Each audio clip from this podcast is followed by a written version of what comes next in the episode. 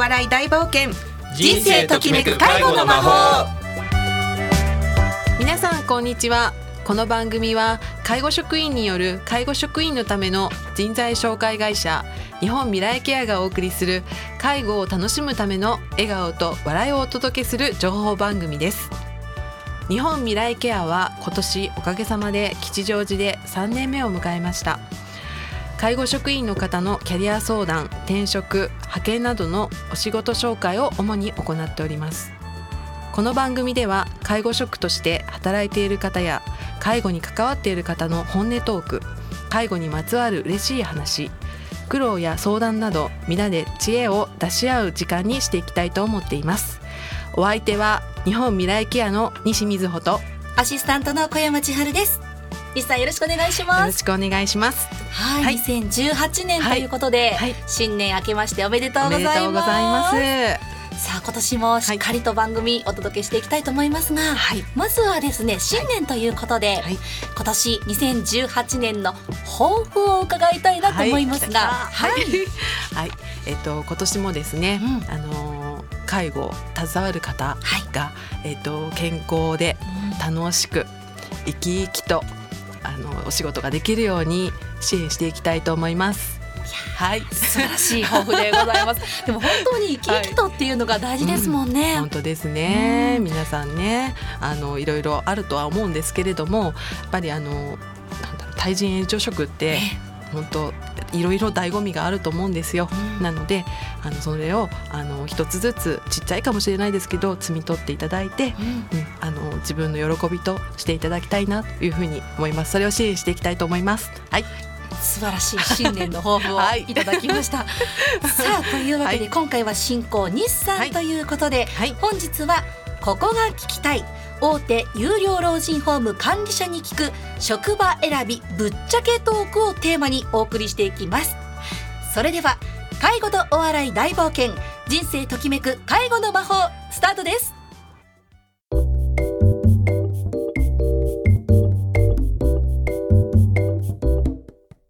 改めまして日本未来ケアの西瑞穂と申します。アシスタントの小山千春です。さあ今回のゲストはケアマネージャーの五郎さんそして株式会社クラーチの古賀博之さんをお迎えしています。お二人ともよろしくお願いします。よろしくお願いします。はい。そして今回のテーマはここが聞きたい。大手有料老人ホーム管理者に聞く職場選びぶっちゃけトークということです。さて、えー、今年は当番組の新企画として大手介護事業者の方に出演いただき、はい、はい、えー、働く職員入居者の立場からなかなか聞けない本音の質問をしまして、はい、そこが知りたいをリスナーの皆様と作る企画を考えてまいりたいと思います。来月以降はいろいろな新企画が出てまいりますのでリスナーの皆様のお手紙お待ちしております、ね、よろしくお願いします、はい、はい、よろしくお願いします。まずは今日のゲストの古賀さんからですねえー、自己紹介をしていただきましょう。よろしくお願いします。はい、はい、よろしくお願いします。どうもはじめまして、えー、株式会社クラーチの、えー、古賀博之と申します。えー、関西の兵庫県出身ですね。現在30代、はい、3, 3児のパパでございます、うん、で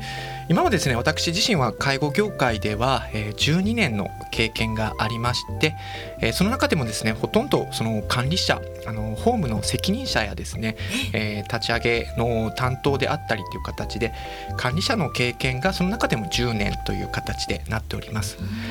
現在あの株式会社クラーチにおいてもですねあの3年前から新規の施設が7ホームほど開設しているんですがそこの新規のですね責任者としても、えー、3ホームほど。でその他のホームに関しましても立ち上げの部分でですね、えー、採用であったり入居促進であったりというところで、えー、そういったところのお手伝い含めてですね、え、立ち上げの部門を担当しておりますので今日はですね、え、頑張っていきたいと思いますのでどうぞよろしくお願いいたします。ありがとうございます。よろしくお願いいたします。それでは今回早速皆様から頂いている質問を古賀さんそして五郎さんに伺っていきたいと思います。よろしくお願いいたします、はい、よろしくお願いします。ではまず最初の質問です。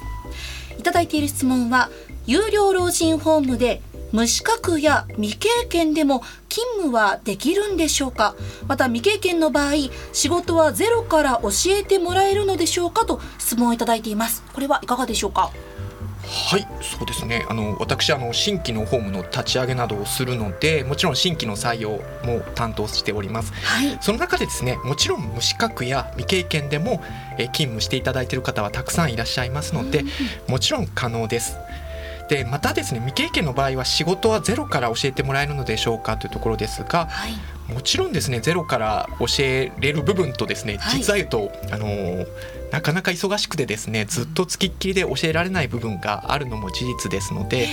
未経験でもあってもですね無資格であってもですねしっかりと聞いてほしい、まあ、何がわからないのかっていうのをしっかり聞いていただくことがあの重要なのかなというふうに思います。はい、なるほど、古賀さんありがとうございます。さ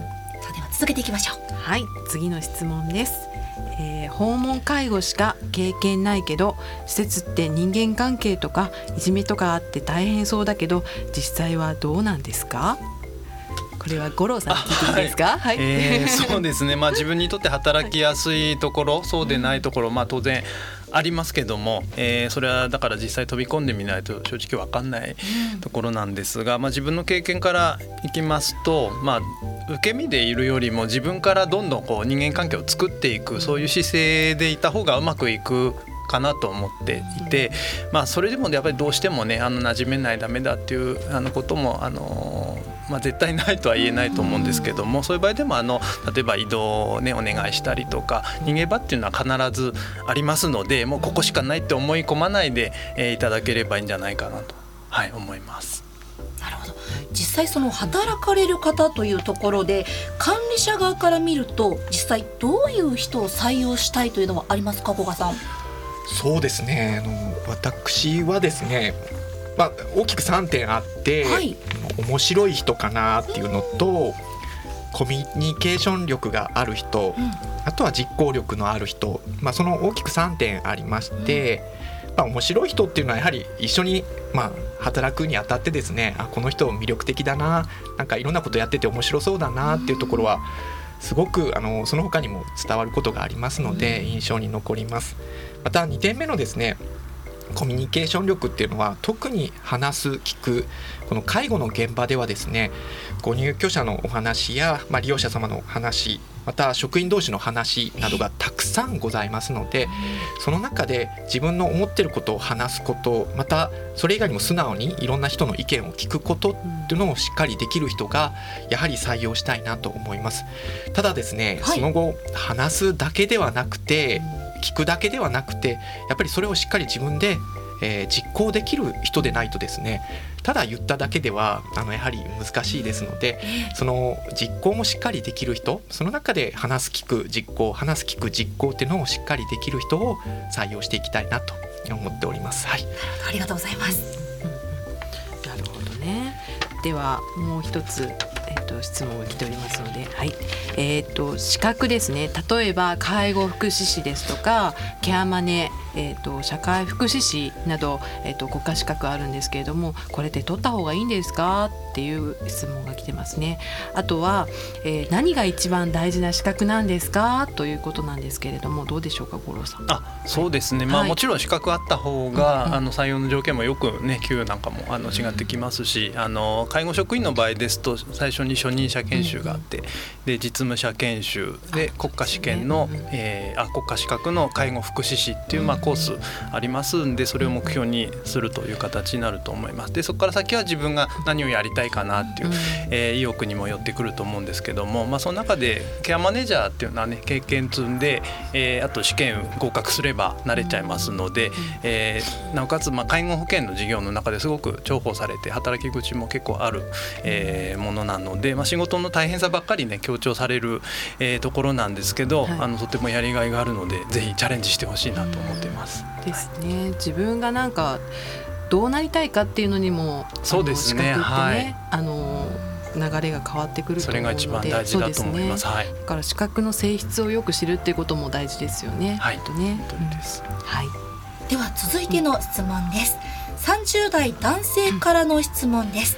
家族がいて子供も欲しい。介護業界で今後も働き続けて給与を増やしていきたいのですがどうすればいいですか？また他業界への転職も考えていますということですが古賀さんいかがでしょうか？はいそうですね。私も今30代男性で、はい、まあ、子供が3人いる家族がいる身なんですが、うん、私自身はあのしっかりと給与が現在増えているので、はい、まあその他業界へ転職しなくてもなんとか増やす方法はあるのかなと思います。ただそのためにはですねあのこれはどこの業界に行っても一緒だと思います。あのお客様が求めてること、まあ、仕事の中で求められてることが何なのかっていうのをですねしっかり認識してまた責任も伴うような仕事に挑戦していかなければあの給与は上がらないので、うん、ぜひぜひあの介護業界の中ってあまりこう、はい、自分からこう責任取ってとにかくやってみようっていう方の方が実は少ないのでだからこそチャンスがあると思います。だからぜひチャンスをしてチャンスをつかみ取るためにはあの挑戦していってほしいなとそうすれば必ずや給与を増やす機会っていうのがあると思いますので。ぜひそういった形で頑張ってもらえたらなと皆様思います。はい、ありがとうございます。はい。えー、と続きまして40代女性の方からです、えー、事務職から介護職への転職を検討していますが大丈夫ですか？最初は訪問介護からやった方がいいんですか？というご質問が来ております。はい、えー、っとこれ前の放送でも言ったかなと思うんですけども、はい、介護の仕事って自分自身の生活経験そのまま活かせる職業ですのであのこの方大丈夫できると思うしあの事務系のお仕事経験あるんだったらあのきっとねあのきっちり仕事なさるでしょうからその良さをぜひ生かしていただければなと。で、まあ、訪問介護、まあ、ホームヘルパーがいいのか、まあ、デイサービスみたいのがいいのかあのあとは、まあ、施設介護。その辺はあのどれがいいっていうのは一概に言えなくて、まあ、自分がどれだったらできるかなどれがやりたいかなっていうので選んでもらうっていうことでいいと思います。なるほどありがとうございます。さそして後半も引き続きここが聞きたい大手有料老人ホーム管理者に聞く職場選びぶっちゃけトークということで古賀さん五郎さんのお二人に伺いながらお送りしていきたいと思います。ではここで一曲お送りしていきます。Perfume で東京ガール。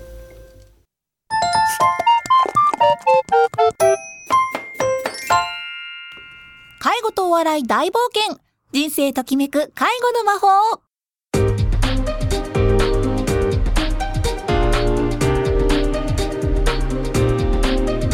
改めまして日本未来ケアの西瑞穂です。アシスタントの小山千春ですさあ後半も引き続きケアマネージャーの五郎さんとクラッチの古賀さんと一緒にお送りしてまいります。お二人ともよろしくお願いします。よろしくお願いします。はい。それでは後半もご家族からまたは入居を考えているご本人様からの疑問にお答えいただいていきたいと思います。まず後半最初の質問ですが介護業界で転職するにも介護で初めての介護を仕事をするにも何を基準にして勤務先を選んだらいいのでしょうか？もしくは見学の時の注意点や質問した方がいいこととか？ありますか。という質問ですがこれは日産お答えいただいてよろしいでしょうか。私ですか。はいズバリ面接官の目をこうやって見てまして、はいはい、それでその方に、まあ何でもいいんですよ質問をするんです、ええうん、その時にちゃんと答えてくれてるかなっていうことをやっぱ見ていくっていうところが大事だと思います。これからその自分がお世話になる上司なわけですので、ちゃんと私の声とかを聞いてくれるかなっていうのをまあ自分なりに見極めるっていうところで、うん、何でもいいんですよ質問は。そこが大事なのかなというふうに思います。はい確かにこう面接って自分が受ける側になってしまうと、つい受け身になってしまいますけれども、自分も採用されたら同じ職場のスタッフになるわけですから、うんそこの見極めは大事だと思います、ね、そうですね。はい。ありがとうございます、はい、さあそして続いて五郎さんに伺っていきたいと思うんですが、はい、施設選ぶときにどこを基準にして選んだらいいでしょうか？見学とか質問すべきことなどありますか？と質問が来ています。あはい。えーと今度はまあ入居をねあの考えているご本人だったり家族の立場でということなんでしょうけども、はい、今さまざまなタイプの施設がありますのでまず利用する方ご本人の生活スタイルに合わせてあのある程度絞っていくっていうことになるかなあの自由に外出できた方がいいのかなとかいろんな趣味が楽しめる方がいいなとかあとはそうですね医療のサービスが充実している方が安心ですとか。とはまあ認知症のケアがしっかりしてるところがいいとか、まあ、そういうのでまずはあの絞っていただいてで実際見学に行くと。で見学行った先で大事なのは結構そのいろんな説明よりも肌で感じる雰囲気ですとか、居心地がいいとかね、あのそういうのが意外と大事なんじゃないかなと思ってて、えーまあ、入ってる方のあるいはその職員さんの、まあ、笑顔が見られるっていうのはすごくあの大事いい施設の条件かなというふうに思います。なるほどありがとうございます。はい、えー、続きまして質問をさせていただきます。古賀さんいいですか？はい。はい、料金と施設の良し悪しって関係ありますか？はい、そうですね。あの関係ある部分と関係ない部分がありますと。弊社もですねあの都心にあるホームと比較的郊外にあるホームもあるんですが、まあ、皆様もそうですけど住むにあたって都心の賃貸は高いのと一緒で郊外のホームの賃貸はあの郊外は賃貸料が安いのと一緒で都心にあるホームですとやはり、えー、料金面が高くなると。で郊外に行くと料金面が安くなる部分があるんですけど、そこに関しては関係があるんですがだからといって弊社のホームもですねじゃあ都心にあるホームと郊外にあるホームでサービスが変わるかというとサービスに関しては変わらない部分がございます。ですので、えーと、そういったあのどこにあるかによっても違います。ただその地域内でですねもし高いホーム安いホームということがあればですね、そのやはり高いホームの方がやはりハードがしっかりしていたり、食事がしっかりしていたりっていう部分がありますので、まあ、同じ地域内でどうかというところを見極めてですね選ぶことがいいかなと思います。はいありがとうございます。そして続いても気になる質問が来ています。この施設ホーム今ちょっとね場所のお話もありましたが駅から近い方がいいんですか？それとも新しい方が良いですか？という質問来ているんですが五郎さんこちらはいかがでしょうか？そうですね。まあ一般に近くて新しいとあのいいなっていうところだと思うんですけども、まあ、確かに今、あのご家族様介護を、えー、してたご家族様なんかの高齢化も進んでますのであの駅から近いっていうのはそういう意味ではあの通いやすくていいのじゃないかなと思います。それはあの利用者さん本人にとってもねあの家族さんがよく来てくれるっていうことであのいいことになると思います。あとあの駅に近いと施設の外での楽しみお食事とか買い物とかねあのそういう機会も自然と多くなるんじゃないかなと思います。あとまあ逆に静かな環境がいいあの自然を楽しみたいとかいう方はあの郊外のホームっていう形でまあ選んでいただくのがいいのかなと思います。でまあ建物の新しさですけども、はい、まあ、新しいともちろん気持ちいいですよね、うん、あのでも古いところでも結構生活しやすいように工夫してたりとか、うん、あとはあの掃除が行き届いて清潔だったりとかね。何よりあのお食事が美味しくて、うん、職員さんのサービスが良ければ長い目で見ると、あのそっちの方が良かったりもしますので、はい、あの古いからってあの、まあ、敬遠しなくてもあのいいところを探していただければと思います。はい、なるほど。よくわかりました。ありがとうございます。はい。介護の会社って潰れることもあるんですか？各社とも会社の経営状態は大変なんですか？なかなかストレートな質問が来ましたけど、ね、質問ですよねこれね、はい、でもこれは入居される方にとっては切実ですよね、はいで働いている人たちにもそれは言えてることだと思うので、どうぞよろしくお願いします。はい、古賀さん。はい。はい、かしこまりました。はい、そうですね。あの、はい、まず潰れることももちろんございます。まあ、うん、そういったニュースもあると思うので、ね。うん、ございます。で、あの私あの新規のホームの対応しているので最初の事業計画などであの作ったりもするんですが、うん、やはり過去と比べてまあ人件費などがかなり高騰してきてるっていうのも事実ですので余計ですねその経営状態自体はなかなか大変になってきているのがこの介護業界の状況ですと。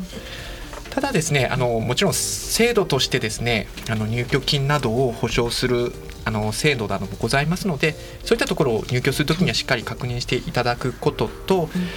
あとですねあの上場会社ですともちろん決算状況が分かりますがそれ以外の会社もですねあの財務諸表などがあの見れるようなところがほとんど多いですので、まあ、そういったところもしっかり確認していくことが大事だと思います。はい、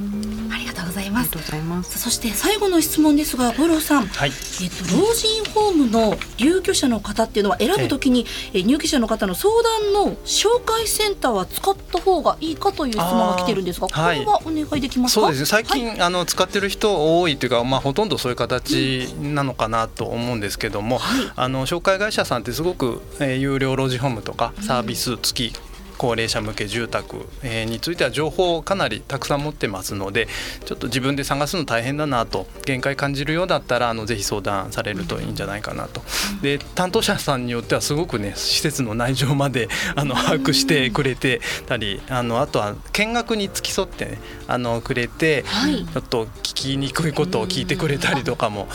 するのであの、心強いんじゃないかなと思います。でその際あの利用する方のの状況ですとかあの希望ですねあのこういう希望がありますよっていうのをしっかり伝えてもらうとあのいいんじゃないかなと思います。これそもそものところで、紹介センターってどういったことをしてくれるところか改めて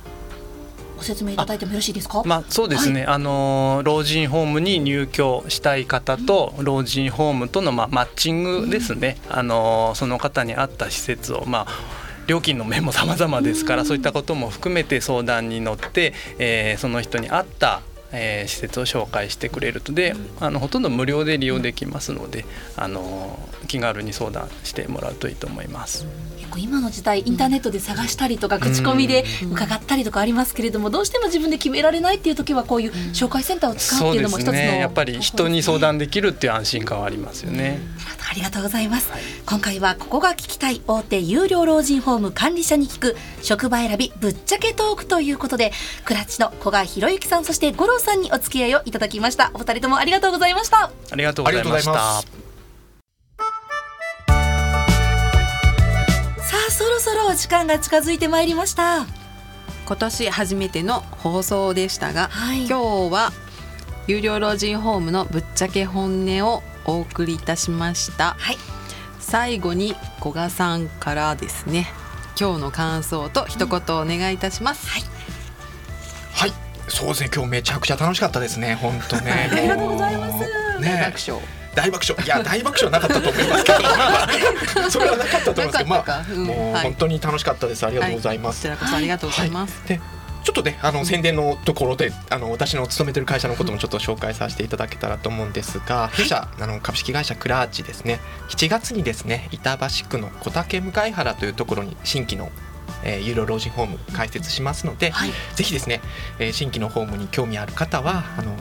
入居相談であったり、あの働くことであったりっていうのを、えー見ていただけたらなと思います。弊社売りとしてですね、はい、あの新規のホームすべてあの本格的なカフェを導入しておりましてかっこいい美味しいです。コーヒーも。もう皆さんもぜひ来ていただけたら、ね、あのなんでしょう職員も飲み放題ですし、うん、ご入居者やご家族も飲み放題あの本当に、そうですね本当にコーヒーチェーンが入れてるようなカフェマシンがホームにありますので、はい、ぜひですね皆様そういったことを飲む機会もありますし、またですね新しいプログラムとしてはですね今の東大の薬学部の教授の方と一緒にですね連携してですね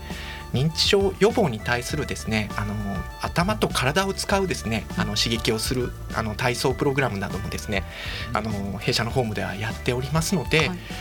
い、意外とですね私たちもやってみるとすごい